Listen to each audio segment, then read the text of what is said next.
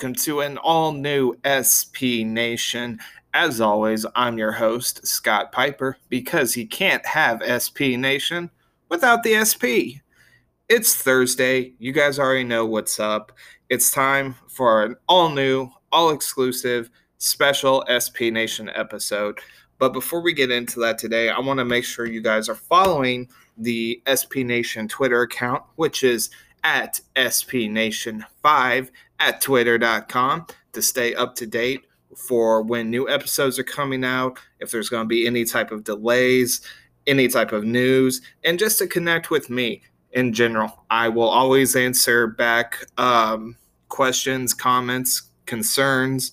You know, let me know what's up. I would love to hear from my fans out there and uh, just communicate a little bit better. And also check out the Facebook page, which is face, uh, Facebook slash SP underscore nation to also get checked out on all the new stuff, all the new links, and any new decisions that we got coming on.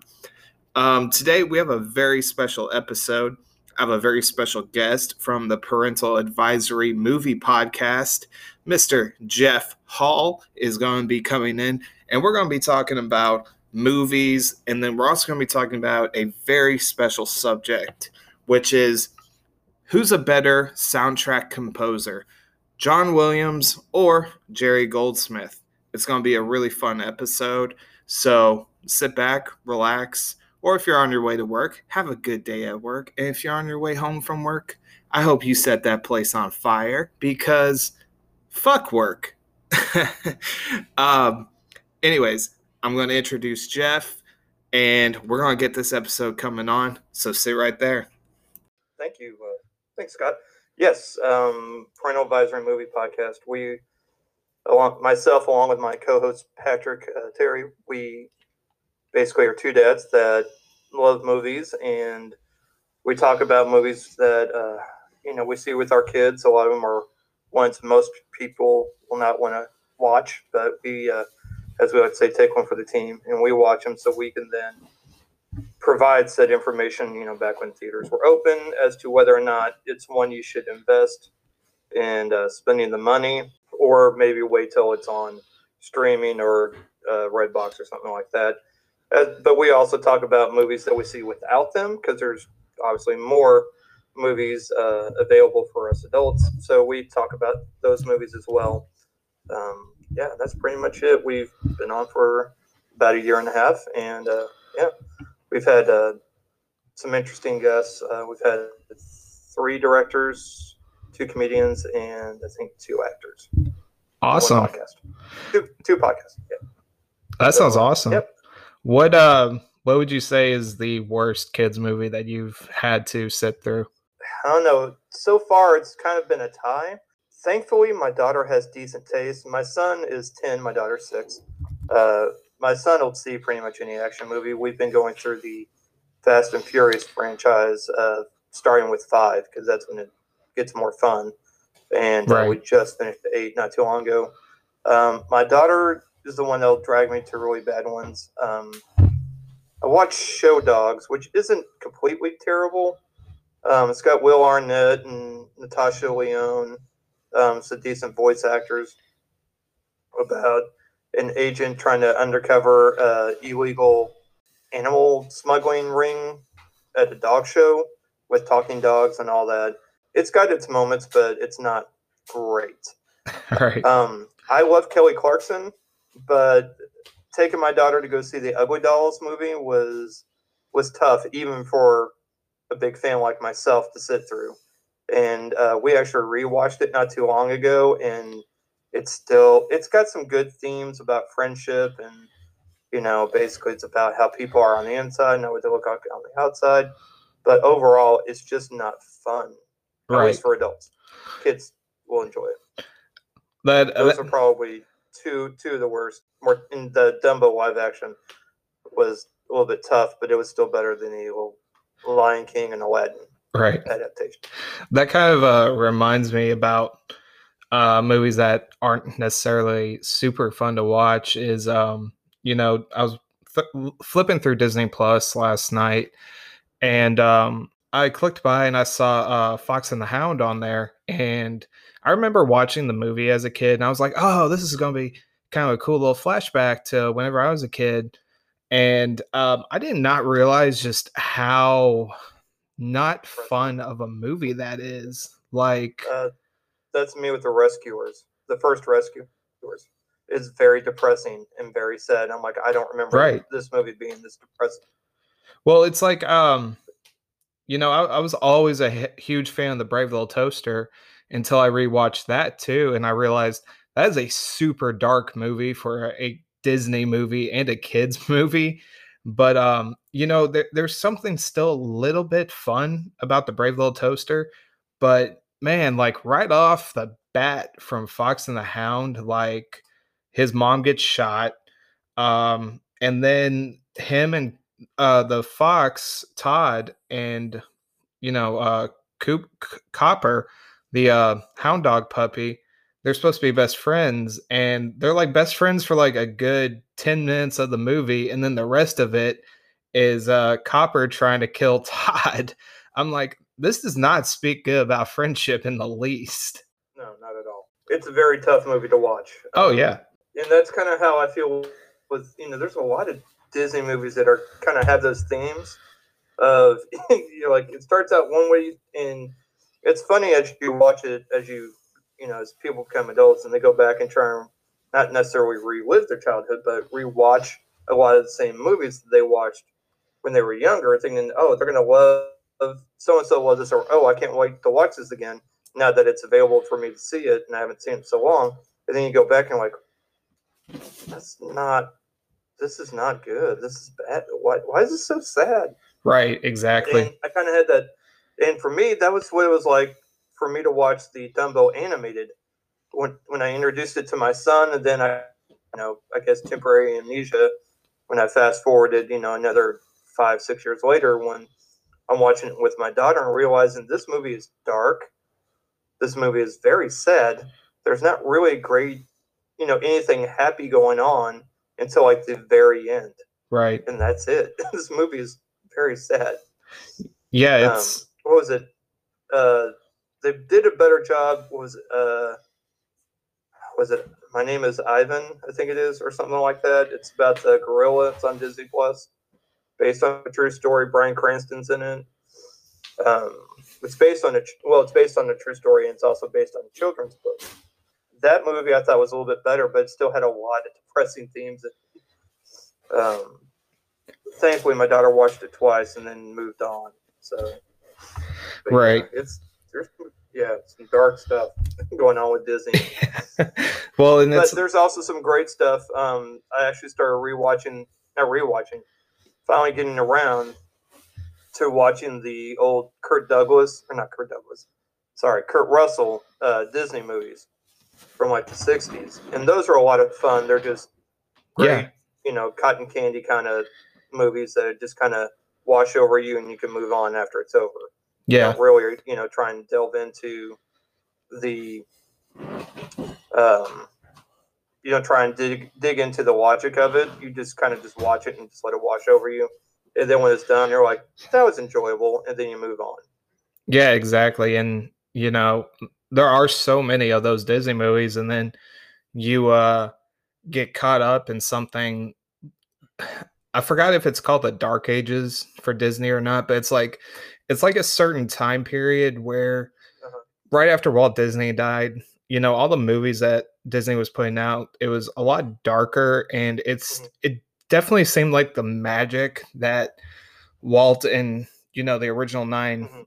animators it just seemed like it wasn't there anymore and you know it's like i said with fox and the hound it's a dark movie not just story wise but visually it's an ugly movie to look at. It's a dark movie. The backgrounds aren't super bright and colorful. It's a very muddy you know animated film i think which i was hoping it was going to be super good because you know i liked it as a kid. You know i was like todd and everything and then it's just like you know rewatching it is todd the good guy or the bad guy in it is Right. copper the good guy or the bad guy in it and then you're left with the ending of Well, that's kind of depressing because I guess they just kind of go their own separate ways and everything, but it's like there's no real resolve to it. There's no real good ending to the movie, unfortunately.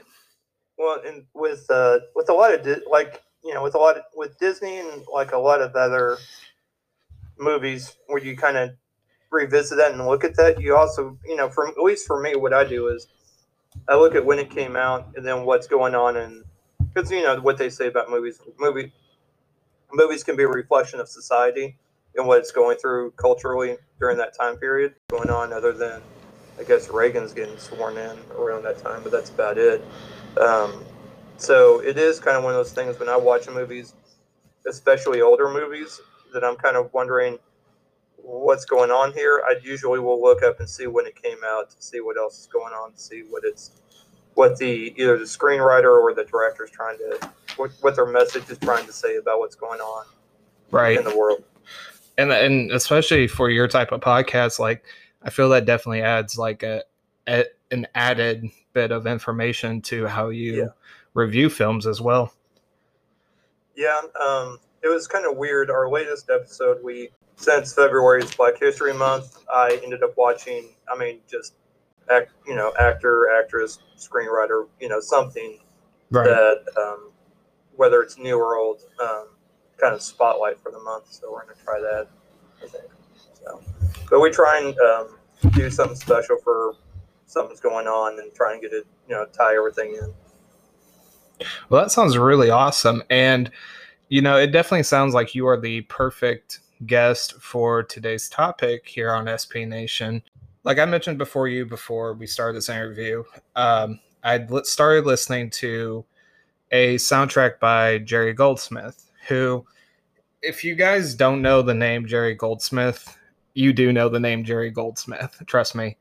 Um, it was a Star Trek soundtrack, and it encompassed all the themes from all the movies and all the TV shows up to, I think it was Insurrection. I'm not totally for sure. But when you isolate those tracks separately from the movie, separately from the acting, the story, the CGI, and the narrative of it, and you just listen to the actual music of it, it becomes such an essential part of the film that you don't even realize it. And then it got me to thinking about, you know, there's another very well known composer in film, TV, you know, basically a super well known, you know, person named John Williams. So on today's episode of SP Nation, I kind of want to go over a the topic of John Williams versus Jerry Goldsmith. So, uh, with that being said, just touching a little bit on both these guys' just phenomenal careers. John Williams has 52 Academy Award nominations. He's won five of them. He's got six Emmy nominations with three wins. He has 25 Golden Globe nominations with four wins, and he has 71 Grammy Award nominations with 25 wins. And Jerry Goldsmith, um, even though he has significantly less nominations, he still has such an impressive resume with 18 Academy Award nominations and one win. He has seven Emmy Awards nominations, and he won five of the seven. He has nine Golden Globe nominations, six Grammy Award nominations, and 17 Saturn Award nominations with one win. So, right off the bat, you may think statistically wise, John Williams is super superior to Jerry Goldsmith. But on the other hand, it, it it's not exactly that because I feel like they are, you know, even though they are so well known in the film industry, that they are very different um, composers. I agree. Um, are very well. I mean, diverse in their, in what what all they've done. They've all done. They both have done TV. They both have done movies. Um, I saw that uh, Jerry Goldsmith actually his first debut film was in well, his first debut was on a TV series called The Lineup in 1954. To tell you how long ago his uh, filmography, I guess it's still considered, um, went. And his first movie was Black Patch in 1957. And John Williams started in 1958, just a year later, with Daddy-O.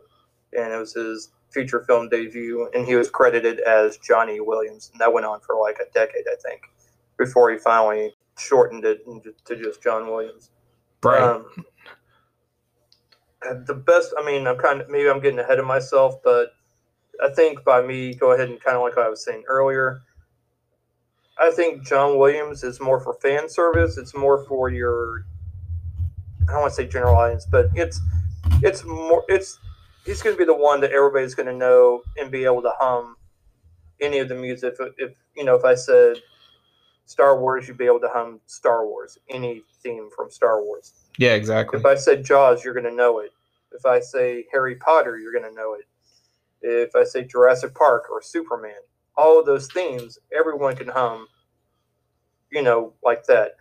But if I were to say Jerry Goldsmith, you're probably not going to know too many themes to kind of start humming along. So I think John Williams is kind of more of a fan service type of composer in that basically you could be anybody and be able to hum all this.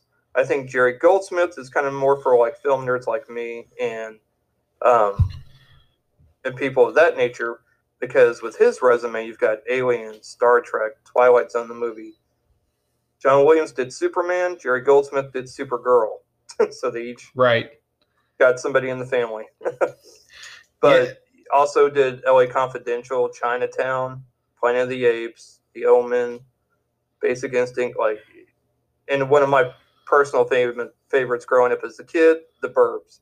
Yes, which is more of a, which is kind of his experiment into going to the kind of the Tim Burton route of of uh, composing because it's very Tim Burton. Yeah, exactly. But I liked it. Which I'd um, you know, when I'd watch The Burbs, like I swore it was Danny Elfman who did that. Um, yeah.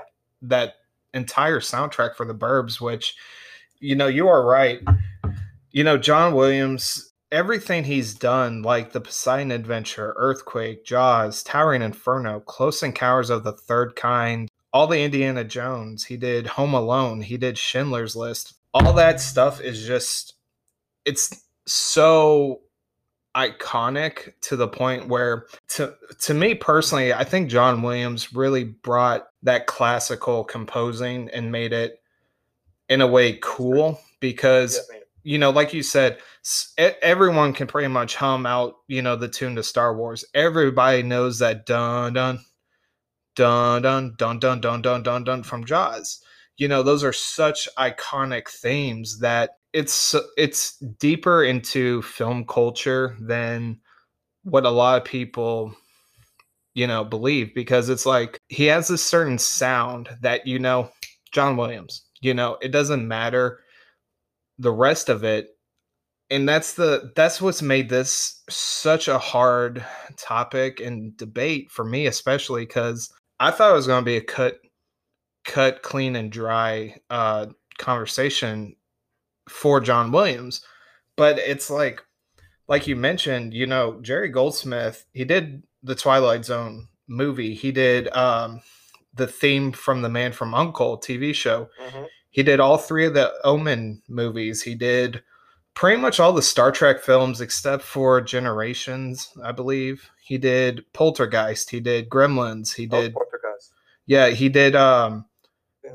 you know, he did Total Recall. He did The Mummy, and I didn't even know he did the theme. He did the th- uh, soundtrack for the uh, Mulan movie, the yeah. Disney cartoon, and it's like and the, that's the thing with John Williams or not John Williams, um, Jerry Goldsmith is you know Jerry Goldsmith even though you don't know the name Jerry Goldsmith. So when you find out like oh the guy who did Omen is the same guy who did that triumphant powerful Star Trek theme you know, it gets you to thinking like, man, what else has this composer done? You know, and then you flip through, oh, this guy did Gremlins?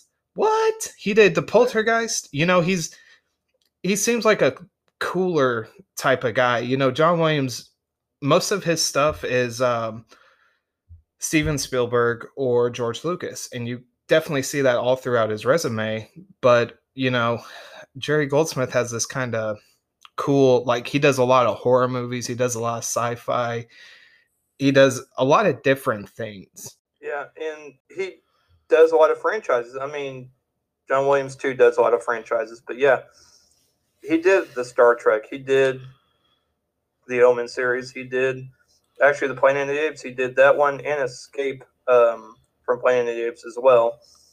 And he did uh, both Poltergeist. Well, two out of three of the Poltergeist. The third one, I don't think. Um, but yeah, and what I found uh, in both Gremlins, one and two, the new batch, um, still my favorite of the two, I think, because it's more lighthearted.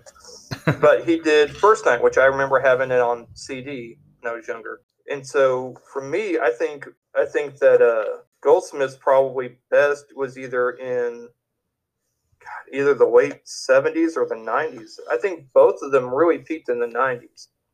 Yeah, um, absolutely. At least in my in my at least for me, I think I think and you know especially in the 90s you couldn't turn around and watch a movie that wasn't scored by either one of them you know? Yeah. you, you had um you had the star trek series that was you know at the top of its peak you know and you had all the rambo movies still kind of coming out. You had just I, I think 80s was definitely jerry goldsmith's absolute top just because you know back to it he did he did gremlins he did the burbs he did all these different you know classic 80s movies. And then it just kind of he still went on with the 90s but it wasn't as many memorable yeah. movie well i wouldn't say not memorable but not iconic movies. Right. I, I can yeah no i agree. Um but God, john williams there's a, I was looking through his. I forgot about that one, and then oof, forgot about that one. Um, when I came across Superman four, The Quest for Peace. God bless him. Right. that had to have been a hard one to score. That's a right. hard one to watch. That's um, that might be the whole reason John Williams loses this debate. uh, oh, there's he also did Phantom Menace, so uh, yeah. he's not out of the woods on that either. Well, I um, mean, to be to be fair though, that duel of the fates. That is no, that's a good point. That's yeah. probably his. And even saved the movie with that one, to be honest. Even with um, Attack of the Clones, there's some really beautiful pieces on there. I, I think yeah. it's called the love the love theme. I think it is. Um, from episode two. It, it's basically anytime Padme and Anakin are together, that oh, music yeah. plays. But when once again, when you isolate that track and listen to it by itself, that is a beautiful piece of music. Yes. So I don't know. So one of my favorite scores, actually, I mean, I love Star Wars as much as any kid that grew up in the '80s, as I did. Um, but one of my favorite favorite scores of his, and I probably I think I still have it on CD in the other room, um, is the uh, JFK for for uh, Oliver Stone's film JFK. There's an amazing snare drum because I I attempted to play drums in high school. Um, I well, no, I take that back. I did play them. I just wasn't good. So, but didn't stop me anyways. All right. I did not necessarily mean to cut Jeff off in the middle of his conversation, but whenever I was editing this episode, um, I lost just a tad bit of audio right in this section. So I decided this would be the perfect time to go ahead and do a commercial break for you guys and to talk about our sponsor, Anchor. So we will be right back with Jeff Hall talking about John Williams and Jerry Goldsmith. All right, I'll see you guys in a second. It like it's rolling in my head, freaking beautiful. And then there's this great, just little uh, that trans. It just starts off with this drum solo on a like a, a marching snare drum, and it just clack clack clack clack, and it just it's awesome. It helps kind of build the suspense at the very beginning, and right. then you hear the violins and the cellos just kind of at that intensity, and then the moment happens, and then because it's an Oliver Stone movie. There's a lot of conspiracy talk and different things going on. Then there's like, it sounds like you know, kind of like bongos and different things going on to make it, you know, kind of jungle type things. Yeah, I exactly. Symbolize Cuba. I don't know, but it, uh, but it's just adds that, and then uh, the horns just to add more intensity to it.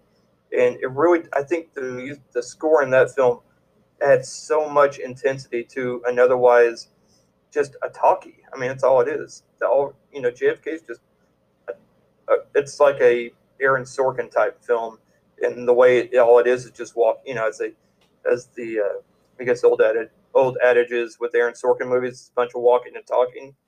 That's kind of what JFK is if you take away the score. Right. I mean, still beautiful movie, great performances, beautifully shot, and all that. One of my one of my all time favorite Oliver Stone films. And then he was able to take that and basically do the same thing with Nixon. Born on the Fourth of July is not is probably the least memorable for me as far as between the three collaborations on with uh, Oliver Stone and John Williams. Right. Um, but that JFK score is just, for me, is still hands down one of my all-time favorite scores to listen to. Because Yeah. I'll put that in the like I used to put that in the car and just listen to it while I'm driving around or driving to work somewhere. Like it, it's just something I could put on. Oh yeah, totally. Um, And and, and Uh, see, it's it, it's like for me with John Williams, it's like there there's so many good scores. You know, you almost want to be instantly drawn to his big pieces, like you know Star Wars or Indiana Jones or you know Jurassic Park, just because you know without even paying attention to it, you hum those theme songs all the time. You hear them all the time. right. But I mean, if if I'm going for a John Williams, I'd have to go with those early Harry Potter films. Like, Yeah. the the, the way he- the theme is for Harry Potter in those movies, it sets up that whole entire universe musically. There's such this perfect, you know, mystery, you know, fantasy sound that you know when you Very hear whimsical. yeah, exactly. When you hear the Star Wars theme, you you instantly think X-wings, Darth Vader, Luke Skywalker. You know, that's what comes to mind. This really exciting, adventurous thing. And with Andy, Indiana Jones, you always picture you know Harrison Ford with his whip, and you know, he there's such an icon iconography. I probably screwed that word up so bad, but um, there's such a I would have done. yeah, there's such a icon. I whatever. There's such a You had a great thank thank you. Yes, it's so there with his scores that you, you know for me, I, I'm just gonna have to go with Harry Potter being some of his best, least work because I actually not realized it that he had done the scores for Harry Potter when um those first three films came out. I was like, you know, this sounds so good. This is so, this is such a perfectly you know scored film and then i'm like oh no wonder it's john williams right. and um as far as jerry goldsmith i'm so tempted to go with the star trek films because it's the same thing with john williams is you know you hear that inner you hear that main star trek theme for the movies um not the tv show but like those first movies.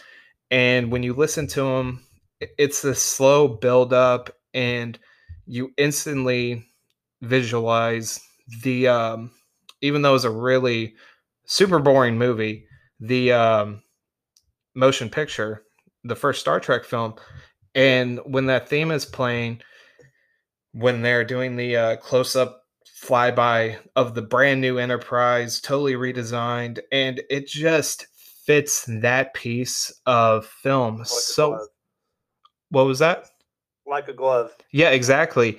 It's like it feels perfect and it builds up, you know, the uh, little shuttle pod that they're on docks with the Mhm. Enterprise and it just works so phenomenally. And then you go back a few years and this is the same person who did Alien.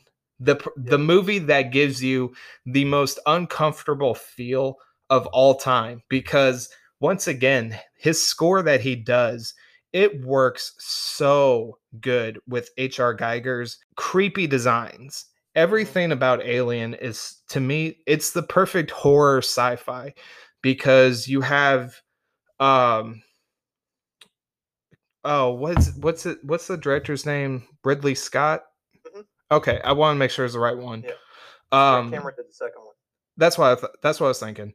Um, you have Ridley Scott's wonderful direction. You have H.R. Geiger's fantastically disturbing drawing. You have the xenomorph, and then to top it all off, you have this already building sense of dread in that movie. Like you don't want to be anywhere near the Nostromo. You know, you don't really want to be near those characters or anywhere on that ship because it's so dank, it's dirty, it's grimy.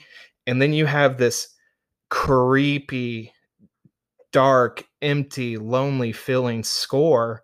And it's the same person who just did this majestic powerhouse um, on Star Trek and who would go on and do the Gremlins theme. And he's doing this super dark thing.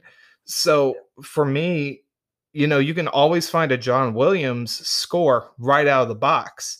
But as far as Jerry Goldsmith, you have to work a little bit harder, but you get this kind of extra reward for your hard work and finding, whoa, he's got a layer under that top layer versus um, John Williams, where powerhouse, powerhouse, powerhouse, powerhouse, powerhouse. Here's a good way to think of it too. I just kind of popped in my head. John Williams is the extrovert, and Jerry Goldsmith's an introvert. Yes. Very, it's very more reserved. It's I don't want to say subtle, but it's you know it. It's not trying to. It's not trying to like yell at you. Yeah. here's my anthem. Here's my anthem. It's it's very just. I'm here. I'm part of the story. Don't. I'm not trying to stand out, but you're going to remember this because I'm building. I'm building suspense, and you don't know it because you're because by doing it subtly, it builds it helps build the suspense and makes the movie just that much more um fo- it makes you more focused there you go. Right. um into watching the movie because it just draws you in there we go that's what i was trying to Yeah, exactly. so if you for people that like alien uh or the you know spe- uh, especially the first one i've got a movie recommendation it's on on demand um I found it on iTunes, rented it, loved it so much, I went and bought it for like five bucks or something like that. It's called Memory: The Origins of Alien, and it talks about from concept all the way through writing the script to trying to get it made to finding a director, finding a cast, special effects, the problems they had with it, the problems of getting it financed. Um, it's an amazing documentary with with uh, archival footage and stuff that hadn't been seen before. right. Um, came out 2019. Highly recommend. Highly recommend um, for fans of Alien. And I believe they actually interviewed uh, Jerry Goldsmith from archival footage from interviews and stuff. You know, when I was looking this up, so John Williams has 147 credits, yeah. which is a ton. Which Oh, is yeah. a ton. Granted, we're talking 50, 60, almost 70 years Yeah. at this point. From 1958, we're now in 2021. 28 collaborations with Steven Spielberg, five collaborations with Chris Columbus, that includes Harry Potter and Home Alone, three collaborations with Oliver Stone, which I talked about earlier, Right. four collaborations with George Lucas, although it seems like it's more, but it's not. How- Lucas how is it- producer? How is it only four? Because he's a producer. Oh, okay. So they only count him directing. So Well, I w- And then uh, Jerry Goldsmith has 275 credits wow. for, from 1950 uh, from 1956 or 54. I think I said first. He And, did a TV show. and, and see, that's what I. Yeah, That's what. That's what I've said is like. Yes, that guy. the guy that's not John Williams that you vote for. But yeah, who's basically done all of. If you've seen, if you've seen a Christopher Nolan movie, you've heard a Hans Zimmer score. Oh yeah, totally. So I mean, wrapping up, what do you where are your what are your final thoughts and who do you think actually who do you think comes out on top of this debate? You know, John Williams or Jerry Goldsmith? Because to me, I'm still at a I'm still at such a tie between the two. Yeah, it's well, and it's hard. It's like apples for apples, or you know, some other kind of analogy that I'm not going to be able to make a good one of. Right. Um, it depends. Do you like loud, boisterous fanfare? Like like I said, do you like? Are you are you more? Are you somebody that likes that likes extroverted composers that will have big loud fanfares and you know and themes you can hum and remember and do all that? If so, John Williams, because I know there's going to be some people I'll talk to about this, and that's probably how they're going to choose. Yeah. Um, you're, but you're, for me, I honestly don't know. If you just look at start, you know, if you just look at basically memorable ones, then John Williams is probably going to win. But at the same time, Jerry Goldsmith's so good, though. It's I don't know. It's it's such a toss. Yeah, it's it's one of those. I don't things- know. For me, oh, and here's the thing: if I pro, I might pick John Williams just because I have such a love for the JFK score. I mean, Jurassic Park two.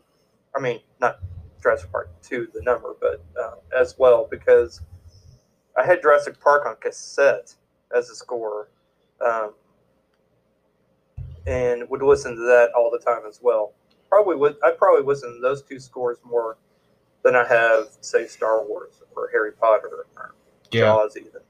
Um, but for Jerry Goldsmith, you know, I had the First Knight score with uh, starring Richard Gere and Sean Connery. When looking back, not that great of a movie, but I enjoyed it when it came, first came out. Um, from uh, 1995. He also did the score for IQ, which is also such a cute movie, and that whimsicalness from like the Burbs he brought to he brought to IQ, and it's just in the Mummy. It's also I don't know. It's so hard to. T- it's just too.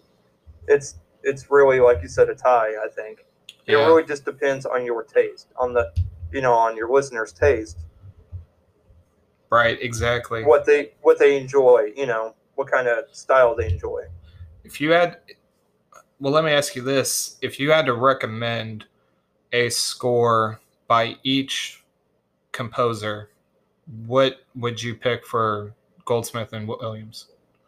So I'm gonna, because everybody knows all the all the, everybody knows all the ones you know that are popular. They you know I'll probably go with one that they may not know or may not uh, think of. I would probably choose either um, might choose LA Confidential or Chinatown for. Ooh, I don't know. Capricorn One was pretty good too. I actually just saw that movie not too long ago because it's on Amazon Prime. Although Alien's really good. You know, as far as one that people may not know right off the bat, I would say either Chinatown, just because a lot of people, oddly enough, have not seen that movie yet. Um, if you haven't, you really should find it and watch it. Um, and then probably LA Confidential for uh, Goldsmith. Um, for John Williams, if you haven't heard the JFK score, you really need to find a way to listen to that because that is an amazing. It's got your, it's got your, and because it's different than his Star Wars and you know his big sweeping anthems because it's an Oliver Stone movie. He's not going to have that kind of stuff in his score. Right. Um, so definitely probably JFK because I don't think of too many people probably if they were you know listen have seen they probably don't remember the score, but I would recommend that one. Um, you know, Far and Away actually has a really good score too, so I had that one as well. Um, that's more of a it has a lot of like different Irish uh, style like jigs and you know Irish stuff um, style Celtic. There we go. That's the word. Um, music mixed in because it's about Tom Cruise who plays an Irish immig- immigrant that moves to the U.S. in search to get his own land out in the West. Um, so that's got some good uh, kind of mix. Um, so yeah, I would probably say either JFK or maybe in Far and Away. Um, it's definitely two different movies too, right. as far as uh, style. Yeah, I'd probably go with those two. So I gave two each, even though you only asked for one. Oh no, that's perfectly fine. I like giving people options. I'm not one to give just one. just fo- just force them to watch Star Wars and call it a Yes. day. well, I seriously appreciate you coming on the show, Jeff. Oh, um, Yeah, anytime. you gave some phenomenal information, and I, I think we're still going to be kind of at an impasse between the two. You know, they they're both so good at what they do. It's like, how can you actually pick, you Right. know, one or the other? So, um, I think I think it's just going to end up having to be a tie for this episode. Yeah. Unfortunately. Um, but, I mean, it's a tie. It's a tie, and again, it kind of goes back to goes back to what people are interested. You know, styles that people are Right. interested. Yeah, no, absolutely. And you know, if you like Goldsmith over Williams or Williams over Goldsmith or feel that there should be no, you know, option and it should just be Goldsmith or Williams, you know, that's that's perfectly okay because they are both so talented and they both deserve to be, you know, mentioned and uh name dropped Yep. all the time because of their contributions to film. Yep. I agree. Well, uh, that's going to do it for this episode of SP Nation. Where can they find you, Jeff? Well, you can find Parental Advisory Movie Podcast wherever you listen to podcasts. We are pretty much on all the platforms. Uh, and uh, you can find us on Facebook, on our Facebook group, um, Parental Advisory Movie Podcast. On Instagram, uh, it's uh, parental underscore advisory underscore movie underscore pod. If you just type out Parental Advisory Movie Podcast, it'll pop up. And uh, on Twitter, we're PA Movie Podcast. And otherwise, um, I'm on I'm on Instagram at Halls of Justice. Um, but yeah, that's where you can find us, and we have new episodes that drop every Monday. All right. Well, thank you so much once again, Jeff, for being on the Thank show. you. And uh, make sure you guys check out Parental Advisory. Um, I know I'm going to check it out. And that's going to be it for SP Nation for this week. Have a good one.